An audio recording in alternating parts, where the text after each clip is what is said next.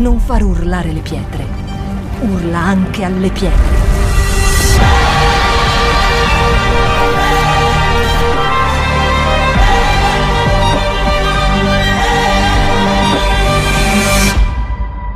Shout 2022. Alza il volume della tua fede. Che dire, amo questa parola, ma amo tantissimo questa parola, amo tutte, paro- que- tutte le parole che vengono profeticamente date al nostro pastore, però questa parola mi piace ancora di più, perché eh, credo che sia uno stile di vita. Deve essere uno stile di vita, se non è diventato uno stile di vita, deve essere uno stile di vita. Alzare la nostra voce per mostrare al mondo la nostra fede deve diventare il nostro stile di vita, soprattutto nei tempi che stiamo correndo, soprattutto nei tempi che stiamo attraversando. È troppo importante che ora, più di allora, più di ieri, noi mostriamo al mondo la nostra fede. Ed è per questo che noi ci dobbiamo fidare di queste parole che vengono rilasciate. Vedo un pochino ogni tanto vedo un pochettino di diffidenza.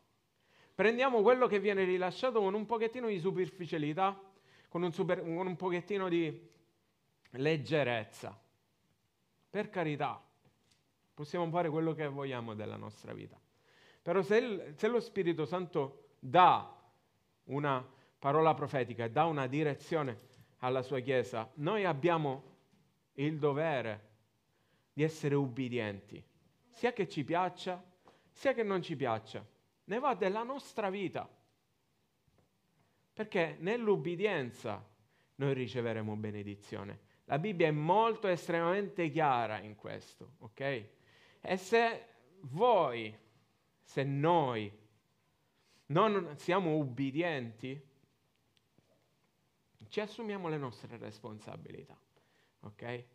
La parola che io ho ricevuto questi, per, per oggi è una parola che viene da uh, alcune settimane di, da un paio di settimane di riflessione, perché è da un paio di settimane che da, da alcune voci autorevoli, da alcuni ministri autorevoli, ho sentito e ho, e ho ascoltato una parola che eh, preannuncia in qualche momento il rapimento della Chiesa a brevissimo.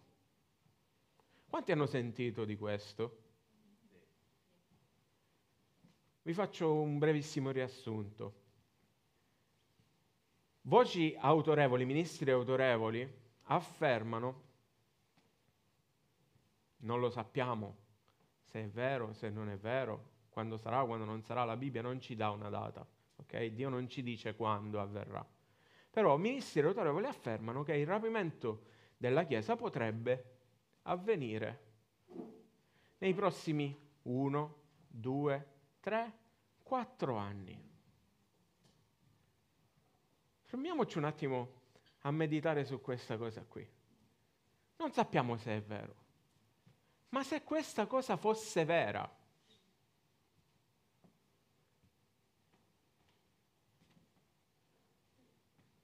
abbiamo pensato allo stile con cui stiamo conducendo le nostre vite, al modo in cui stiamo conducendo le nostre vite. Se questa cosa fosse vera, se il rapimento dovesse avvenire nei prossimi un anno, due anni, nel 2022, saremmo pronti? Silenzio. Ma queste sono domande che noi ci dovremmo fare. Assolutamente ce le dovremmo fare. Se no, eh, il rischio che correremmo sarebbe quello di mancare il bersaglio. Se noi periodicamente non ci chiediamo e se Gesù tornasse domani, io sarei pronto, il rischio sarebbe quello di avere i nostri occhi puntati in direzioni che possono essere differenti rispetto a quello che è il centro che Dio ci ha dato. È per questo che io vi voglio eh, e mi voglio mettere ogni giorno in discussione e mi voglio ogni giorno porre di queste domande. Perché che avverrà? Avverrà. Che il rapimento ci sarà? Ci sarà. Questo c'è perché è scritto nella sua parola. Noi non sappiamo né la data, né l'ora, né il giorno quando avverrà, ma ci sarà. Ok? E la mia domanda è, se noi conoscessimo esattamente la data, facciamo finta, ok? Che il primo febbraio, sto, par- sto facendo finta, eh? non sto dando delle date. No, allora, ragionando per assurdo, il primo febbraio 2022...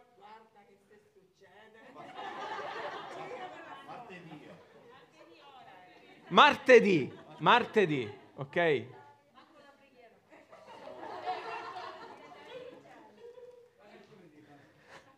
Martedì, ok?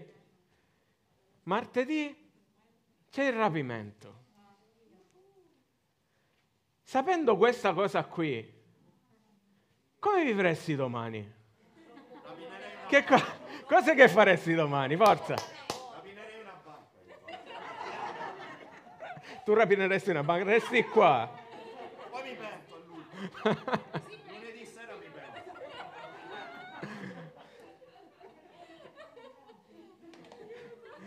Noi ridiamo e scherziamo. Ma c'è poco da ridere e scherzare. Perché quando io ho sentito queste voci autorevoli, non vi nascondo che mi è venuto un brividino di freddo. Non ve lo nascondo. Non ve lo nascondo perché se, se ci pensiamo bene a quello che, che potrebbe succedere, cioè noi potremmo essere rapiti in cielo, ma potremmo anche restare qui e viverci tutta la, la tribolazione, ok? Noi po- potremmo anche essere così, potrebbe anche succedere così, no? Anche se da più parti si dice che eh, verremo rapiti, e si vuole dire che verremo rapiti, io so che la sua Chiesa verrà rapita. Ma chi è la sua Chiesa? La sua Chiesa è un insieme, è un gruppo di discepoli. Okay? E chi sono i discepoli? Per definizione, un discepolo è quello che segue l'insegnamento del maestro e riflette l'immagine del maestro. Il discepolo, per definizione, dovrebbe essere come il maestro, ok? L'insieme poi dei discepoli forma la Chiesa. Il discepolo dovrebbe fare le stesse opere che fa il maestro. Le stesse opere che fa il maestro. E io non parlo necessariamente di miracoli, non parlo necessariamente dei doni spirituali, non necessariamente, anche, ok? È una parte. Parlo anche delle opere di grazia, di misericordia, delle opere di amore reciproco, dell'essere concentrati sulle cose del regno, del vivere una nostra vita che possa essere focalizzata, focalizzata nel fare la sua volontà, non la nostra volontà. Perché di questi tempi il rischio concreto è che noi stiamo vivendo la nostra vita facendo la nostra volontà, non la sua volontà. Vorrei che ci pensassimo bene su questa cosa qui, perché io mi sono molto messo in discussione. Noi viviamo la realtà delle profezie bibliche come se non dovessero succedere mai, come se non dovessero avvenire mai. Ad esempio, io sono un tipo, per carattere mio, che so che una cosa deve succedere e mi rilasso. Mi rilasso perché faccio tutto all'ultimo minuto, ok? Ci sono diverse tipologie di persone, ci sono quelli che sono costanti, si programmano le cose, non arrivano con l'acqua alla gola, alla gola. ci sono quelli che conoscono una data e, e, cominciano ad entrare in ansia subito dal primo giorno di quella data, facciamo finta che, che siamo all'università, no, io so che ho la sessione d'esame e allora oh, comincio a pensare subito, oh, devo fare esame, devo fare esame, esame, e mancano tre mesi. E ci sono quelli che vanno in ansia così. Ci sono quelli come me che fanno tutto lento, lento, lento, lento, lento, lento, di uomini. Eh? Poi l'ultimo giorno studiano 24 ore su 24 e io, e io sono sempre stato così e penso che l'80% delle persone sono così. io non dormivo gli ultimi tre giorni per stare concentrato sui libri.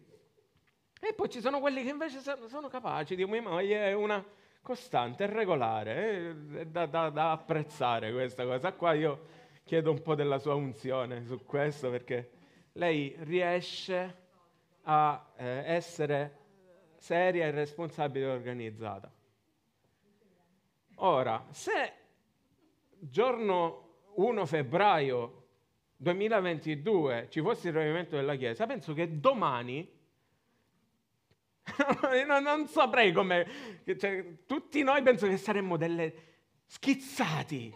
Chi a destra, chi a sinistra, chi scende in strada, chi, chi si pente, chi sta tutta la giornata in preghiera a pentirsi, Signore perdonami, perdonami, perdonami, perché nasce quel senso di timore, quella, quella forma di, di, paura mista al rispetto, perché vuoi andare con Lui. Tutti vogliamo andare con Lui, giusto? Eh, poi ci sarebbe chi invece correrebbe dai genitori, dai familiari a dire, ehi, ehi, ehi, vedete che, che, che, che domani torna Gesù, non, non, ci credono, non fa niente, allora facciamo che, non mi vedi, ok? Perché è tornato Gesù, mi ha rapito, se, io, se non mi vedi, ravvediti, perché ora ci sarà la, la, tribolazione, la tribolazione servirà affinché tu ti possa ravvedere e possa andare in cielo poi e vivere la vita eterna. Andremmo tutti a fare una cosa del genere o no? E perché non lo stiamo facendo? Perché siamo in tutt'altri, in tutt'altre faccende affaccendati? Il titolo della riflessione di oggi è In tutt'altre faccende affaccendati.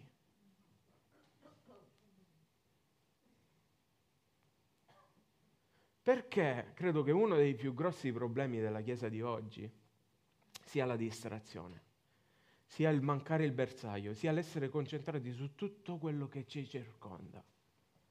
E perdiamo il focus, e perdiamo il centro della nostra attenzione. Noi dovremmo essere concentrati e avere una visione di regno. Noi dovremmo fare come quella donna che ha rotto il vaso d'alabastro ai piedi di Gesù.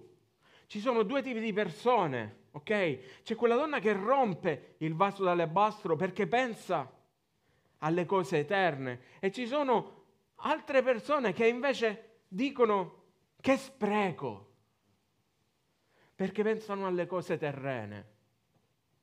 Noi dobbiamo stare attenti a non fare questo tipo di errore, a non pensare che quello che noi facciamo per Dio, per la Chiesa, per le altre persone, per Gesù, per il grande mandato che ci è stato dato, sia uno spreco.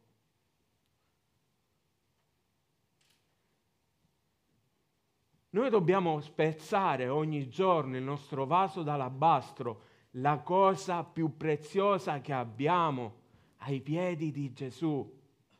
E oggi, oggi, 2022, la cosa più preziosa che abbiamo, sapete qual è?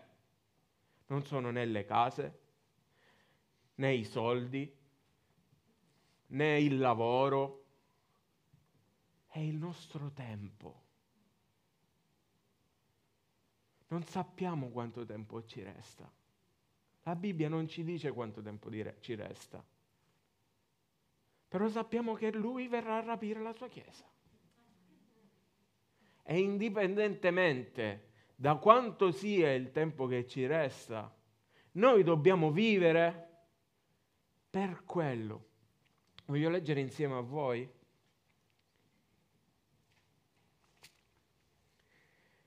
Matteo, capitolo 24, versetti 36 e dal 36 al 51. Premetto una cosa, questi versetti parlano del post-rapimento. Qual è la cronologia? Faccio un, un brevissimo riassunto, ok? Gesù tornerà a rapire la sua chiesa, ok? Dopo che rapirà la sua chiesa, si manifesterà l'anticristo e inizierà la tribolazione, che durerà sette anni. Dopo sette anni ci sarà il ritorno di Cristo, il secondo ritorno, che tornerà con la sua Chiesa per giudicare Satana. Ok? Per sconfiggere Satana, per combattere Satana e per stabilire i nuovi cieli e la nuova terra più avanti. Ok? La nuova Gerusalemme. Ok? Quindi rapimento, anticristo, tribolazione, nuovi cieli e nuova terra, eternità. Focus, obiettivo, eternità. Ok? Questi versetti dal, 20, dal 36 al 51 parlano dopo il rapimento, ma possono tranquillamente essere ehm, appiccicati a noi, al, al, al, al pre-rapimento. Ma quanto a quel giorno e a quell'ora, nessuno li sa, ok? Noi non lo sappiamo. Neppure gli angeli nel cielo, neppure il figlio, ma il padre solo. Fermiamoci un attimo e meditiamo solo su questa prima parte. Perché Dio non l'ha voluto dire? Ce lo siamo mai chiesti? Perché Dio non ha vol- mai voluto rivelare il giorno e l'ora? Dio perché non ce l'hai voluto ri- rilevare, rivelare?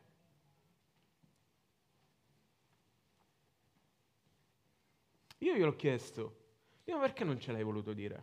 Perché non ce, non ce lo dici quando tornerà il giorno e l'ora?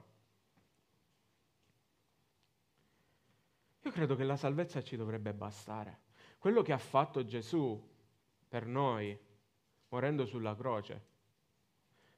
Già questo a noi ci dovrebbe bastare per vivere una vita piena. A noi non ci dovrebbe interessare quando. A noi ci dovrebbe interessare il fatto che Gesù è morto su una croce, è risorto per darci vita affinché noi potessimo vivere quella vita per il regno, in funzione del regno affinché noi potessimo vivere questa vita per avere una relazione vera. Io credo che, che Dio non se ne faccia nulla se noi sappiamo che il primo febbraio 2022 Gesù torna a rapire la, la, la sua chiesa e noi ci affaccendiamo tutti domani per impegnarci a, a, farci trovare irreprensibili santi, impegnarci ad alzare la nostra voce. Io credo che quello che ci deve interessare è che noi abbiamo ricevuto Gesù nel nostro cuore, abbiamo ricevuto la salvezza e adesso dobbiamo andare. E adesso dobbiamo urlare. E adesso dobbiamo fare la sua volontà e vivere in funzione della sua volontà. E sapete, io posso farvi riflettere qua ma non posso dirvi dovete fare questo, questo e quest'altro. È una cosa che dovete decidere voi, è una cosa che devo decidere io, è una cosa personale e che nasce dallo Spirito. E solitamente affinché lo Spirito nostro sia connesso con lo Spirito Santo, noi dobbiamo passare del tempo in presenza dello Spirito Santo. Molto spesso noi ignoriamo le voci dei nostri conduttori. Molto spesso noi ci ribelliamo alle voci dei nostri conduttori. E ne parlo anche per me. Quando magari ci vengono dati degli impegni, delle cose da fare, ma vi posso garantire che quello che i conduttori dicono non lo dicono certo per, per, per sadismo o per mania di protagonismo. Lo dicono affinché la Chiesa non esca fuori dal seminato non esca fuori, non si allontani dal focus. Focus, eternità. Focus, regno di Dio. Ok? Quello che eh, noi... A, a, vi faccio un, un esempio stupido. Ok? C'è stata la settimana della, di pubblicare sui social una, una testimonianza noi, forse l'abbiamo fatto solo io e, e Crispino, ok? Ora, magari non a tutti piace questo stile comunicativo, però alcune volte anche se non ci piace, penso che sia giusto ubbidire. Sapete perché? Perché ci fidiamo. Ci fidiamo di Dio e quindi ci fidiamo del fatto che Dio abbia messo sulle nostre vite dei conduttori. A me non è che piace andare su Instagram e raccontare la mia testimonianza.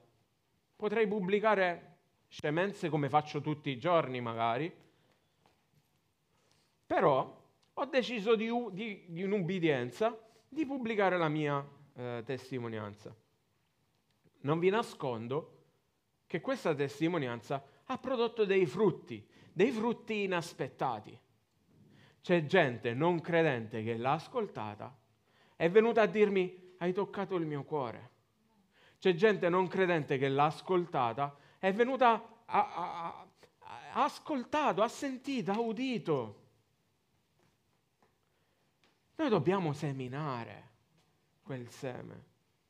Oggi, oggi, più di ieri, perché il tempo potrebbe stare, ogni giorno che passa è un giorno in meno che noi abbiamo disponibile.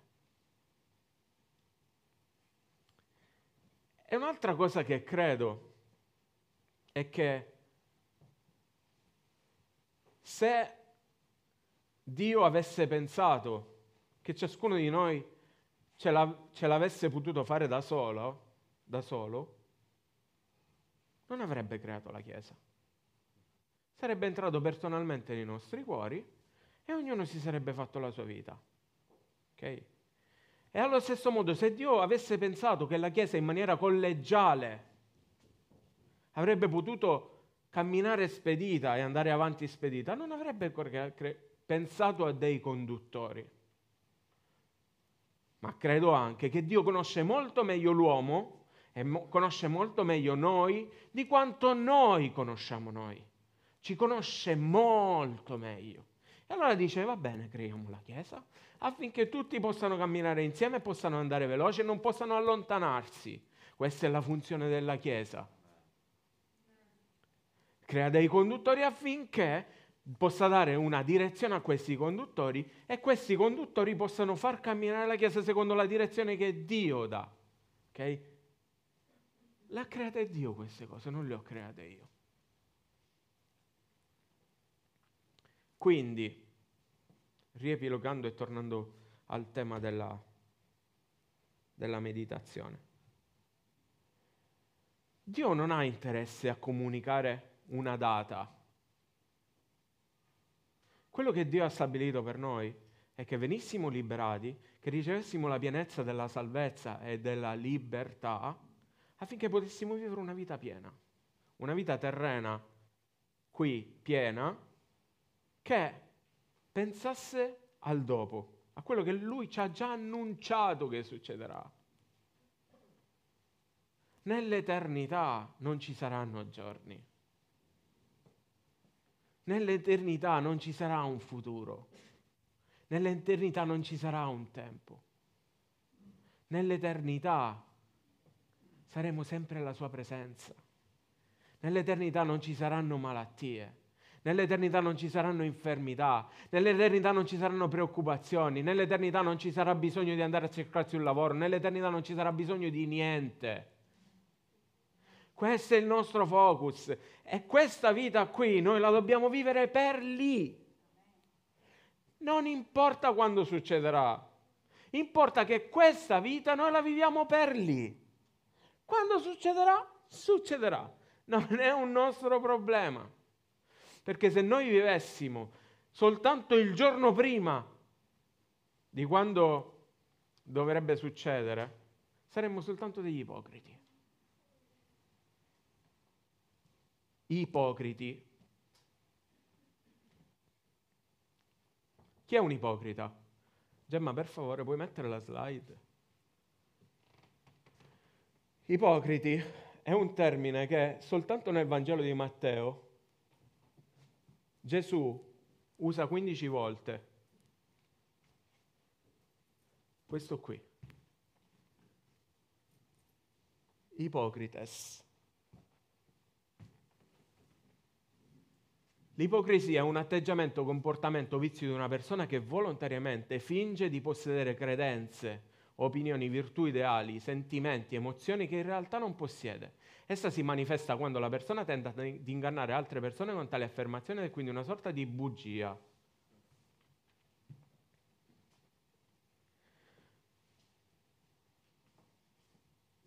Gesù usa questa parola 15 volte solo nel Vangelo di Matteo.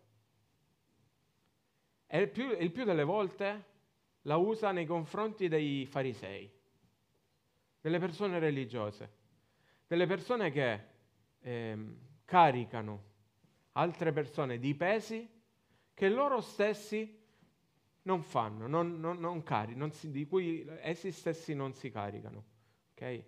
Questo era il contesto in cui Gesù, eh, eh, diciamo, eh, Gesù additava queste persone di ipocrisia. Nel nostro caso, ipocrisia potrebbe essere non manifestare il regno, credere qualcosa e non viverla. crediamo che Gesù è, però non lo manifestiamo. Diciamo di amare Gesù, però non si vede, non si riflette nella nostra vita. Ora, lungi da me accusare chi che sia, io sono il primo che si è messo in discussione e mi metto in discussione tutti i giorni perché io ho veramente timore di Dio, so, cioè io prendo sul serio quello che Dio dice nella sua parola. E mi metto in discussione e penso che affinché noi possiamo manifestare l'immagine di, di Cristo, noi dobbiamo andare da Cristo. la prima cosa che noi dobbiamo fare nella nostra vita dovrebbe, alla, dovrebbe essere andare alla fonte della vita. E credo che se... Prego, c'è un silenzio.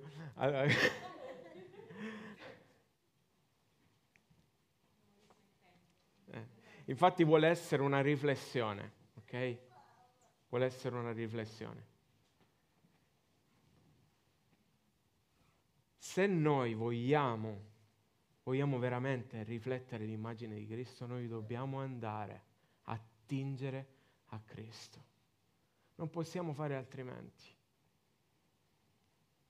I miei sforzi oggi sono quelli di cercare il volto di Dio i miei sforzi oggi sono cercare di concentrarmi con tutte le mie forze nella ricerca, della presen- nella ricerca quotidiana della presenza di Dio.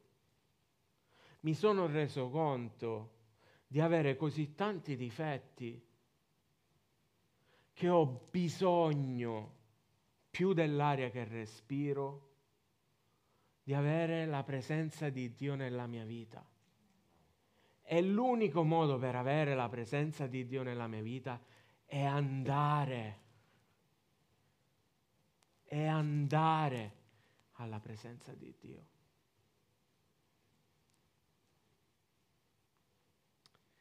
Continuiamo a leggere quello che dice il Vangelo di Matteo. Come fu ai giorni di Noè, così sarà la venuta del figlio dell'uomo. Infatti, come nei giorni prima del diluvio si mangiava e si beveva, si prendeva moglie e si andava a marito, fino al giorno in cui Noè entrò nell'arca e la gente non si accorse di nulla, finché venne il diluvio e portò via tutti quanti, così sarà anche alla venuta del figlio dell'uomo. Allora, due saranno nel campo, L'uno sarà preso e l'altro lasciato. Due donne macineranno al mulino, l'una sarà presa e l'altra lasciata. Non è il rapimento questo. Eh? Vegliate dunque, perché non sapete in quale giorno il vostro Signore verrà. Ma sappiate questo, che se il padrone di casa sapesse a quale ora della notte il ladro deve venire, veglierebbe e non lascerebbe scassinare la sua casa. Perciò anche voi siete pronti, perché nell'ora che non pensate, il figlio dell'uomo verrà. Qual è mai il servo fedele e prudente che il padrone ha costituito sui suoi domestici per dare loro il vitto a suo tempo?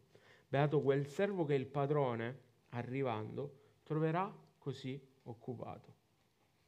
Io dico in verità che lo costituirà su tutti i suoi beni. Ma se quel servo malvagio dice in cuor suo, il mio padrone tarda a venire, e comincia a battere i suoi conservi e mangia e beve con gli ubriaconi, il padrone di quel servo verrà nel giorno che non se l'aspetta, nell'ora che non sa, e lo punirà severamente e assegnerà la sorte degli ipocriti. Quindi anche, scopriamo che anche questi ipocriti hanno una sorte. Lì ci sarà pianto e stridor di denti. Allora, beato quel servo che il padrone, arrivando, troverà così occupato. E qui torniamo un attimino al centro della nostra riflessione. Oggi mia moglie, eh, mentre ministrava, ha parlato di un centro.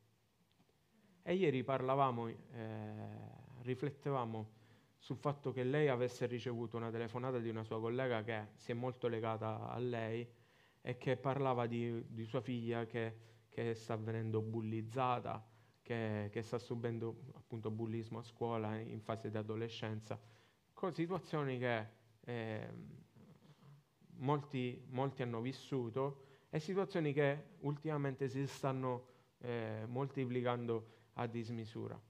Un modo, ad esempio, per cui dovremmo tenerci occupati, come ci dice la sua parola, perché Dio ci dice fate in modo di farvi trovare occupati, ok? Occupati, non in altre faccende affaccendati, occupati nelle cose del regno. Uno dei, dei modi, ad esempio, in cui ci potremmo far trovare occupati, potrebbe essere quello di metterci in preghiera e chiedere a Dio cosa vuoi fare della nostra vita e poi mettere in pratica. C'è questa situazione. Prendiamoci il peso nel nostro cuore e mettiamoci in discussione per realizzare quello che Dio vuole fare concentrandoci sugli altri e meno su, se, su noi stessi. Ultimamente ansia, depressione, eh, eh, oppressioni stanno aumentando anche in ambito cristiano perché siamo troppo concentrati su noi stessi, ma questo non è cristianesimo. È Dio che si prende cura di noi nel momento in cui noi ci prendiamo cura degli altri, nel momento in cui noi ci prendiamo cura del suo regno. E noi dobbiamo fare in modo che il padrone di casa quando tornerà ci trovi occupati.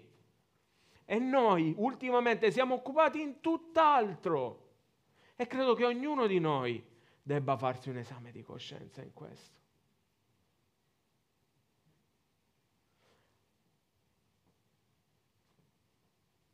Il nostro posto di lavoro, i nostri pensieri, il nostro obiettivo, la nostra visione deve essere il regno. Il regno è l'unica cosa che conta, è l'unica cosa che conta. Perché qui non sappiamo quanto tempo ancora ci resta. Ma quello che sappiamo è che finirà.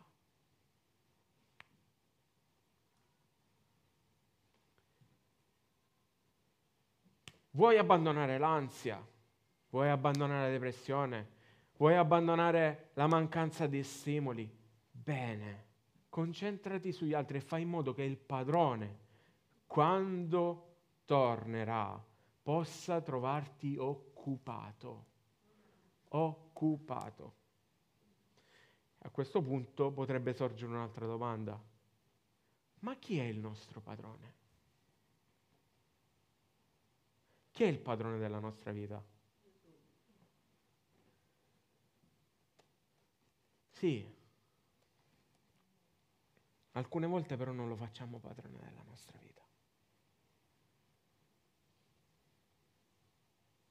Alcune volte noi non facciamo che Gesù sia veramente il padrone della nostra vita. Alcune volte siamo noi stessi i padroni della nostra vita o ci alziamo, ci innalziamo noi stessi a padroni della nostra vita. Alcune volte facciamo sì che le nostre ansie, le nostre paure siano padrone della nostra vita. Ok, resettiamo, resettiamo, resettiamo. C'è un futuro e c'è una speranza. Ok? E siccome, siccome noi oggi siamo ancora qui, anche se non sappiamo quando tornerà, noi possiamo comunque rimboccarci le maniche, cercare la presenza di Dio e iniziare veramente a lavorare per il suo regno nell'ottica di una visione eterna.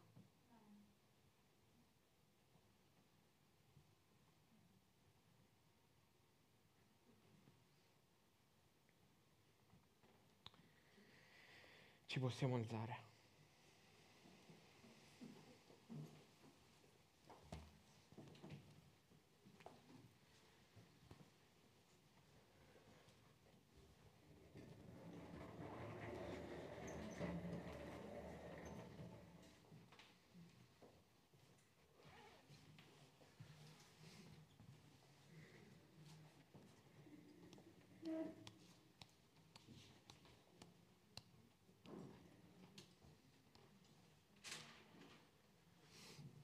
Quanti possono dire che Dio è stato fedele? Quanti possono dichiarare che Dio ci ha sempre sostenuto? In qualsiasi, in qualsiasi circostanza, anche nel momento di difficoltà, anche nel momento più buio della nostra vita. Quanti possono sostenere che Dio si è rivelato fedele? E sapete che cosa significa questo? Significa che Dio non distoglie mai i suoi occhi dalla nostra vita. Dio non distoglie mai i, nostri, i, suoi occhi dalla nostra vita. Noi possiamo attraversare la circostanza più buia in questo momento, ma Dio è sempre accanto a noi. Dio è sempre accanto a noi.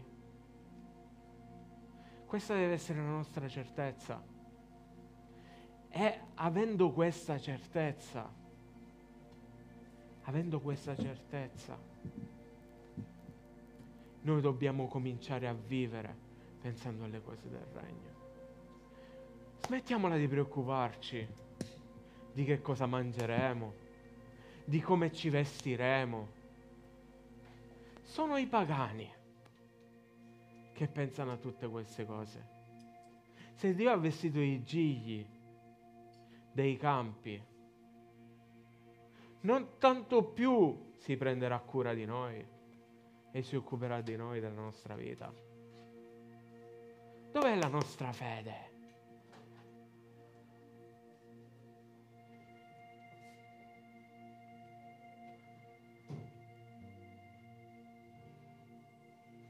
Credo che lo Spirito Santo ci voglia svegliare oggi.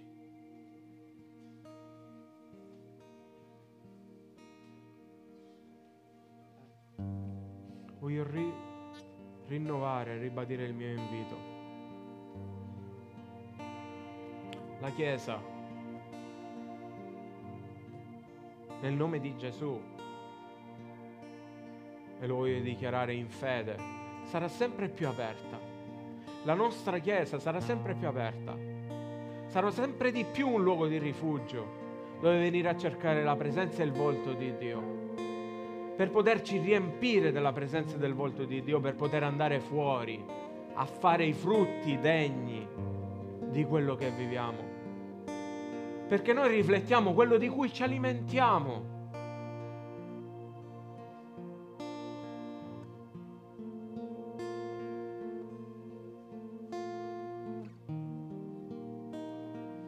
E se non ce la fai da solo, la Chiesa serve a questo.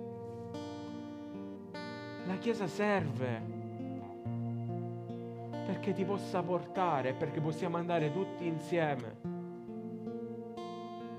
verso quella che è la volontà del Padre, verso quello che Dio ci dice di fare.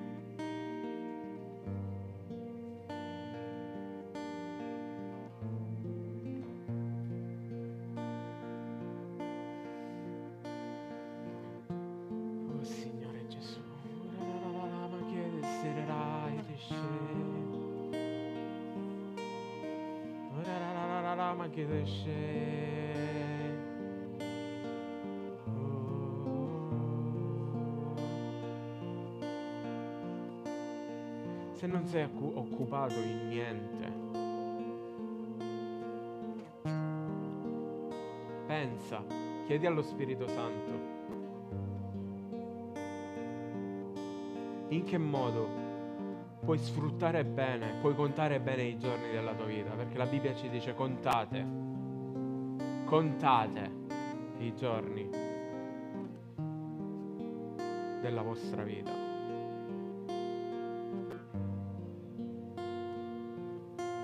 Pensa a cosa possiamo fare.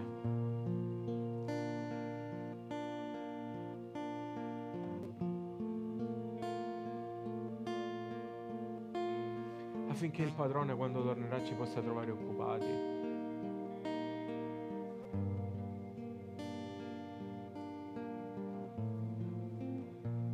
Non pensare a come ti senti. Pensare se ti senti freddo, caldo, tiepido, se ti senti in colpa, se non ti senti in colpa. Dio è pronto a, a, a rendere completamente bianche le nostre vesti. A ricominciare. Lui ricomincia sempre, sempre, non si stanca mai.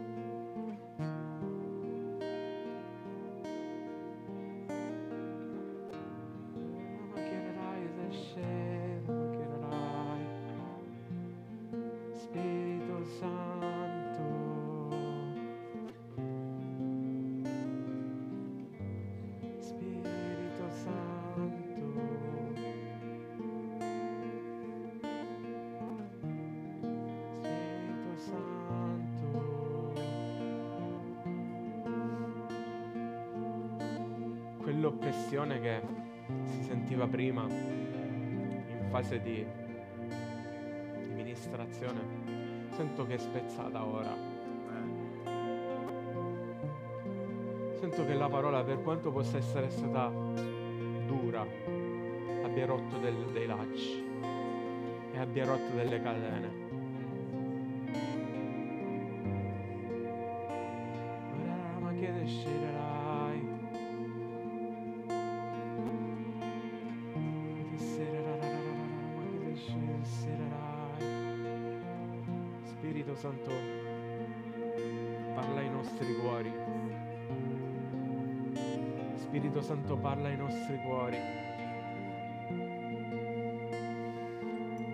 Spirito Santo, cambia e trasforma le nostre vite.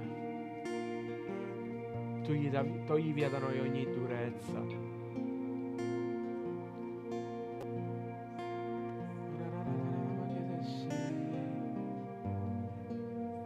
Togli via il cuore di pietra, Signore. Questa vita ci ha indurito, Signore, ma noi confidiamo in Te. Vogliamo ricominciare ancora una volta. Parla con Lui, chiedi di ricominciare se vuoi ricominciare.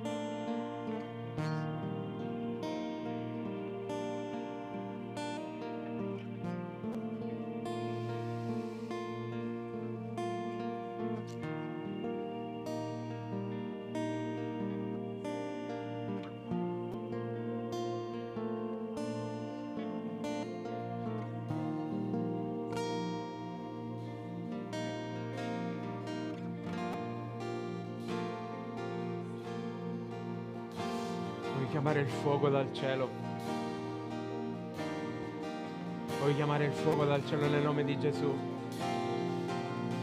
Affinché venga a bruciare, a consumare tutto quello che è sporco. Affinché venga a bruciare, a consumare tutto quello che è inquinato. Affinché possa venire a bruciare, a consumare tutto quello che ci schiaccia, che ci appesantisce.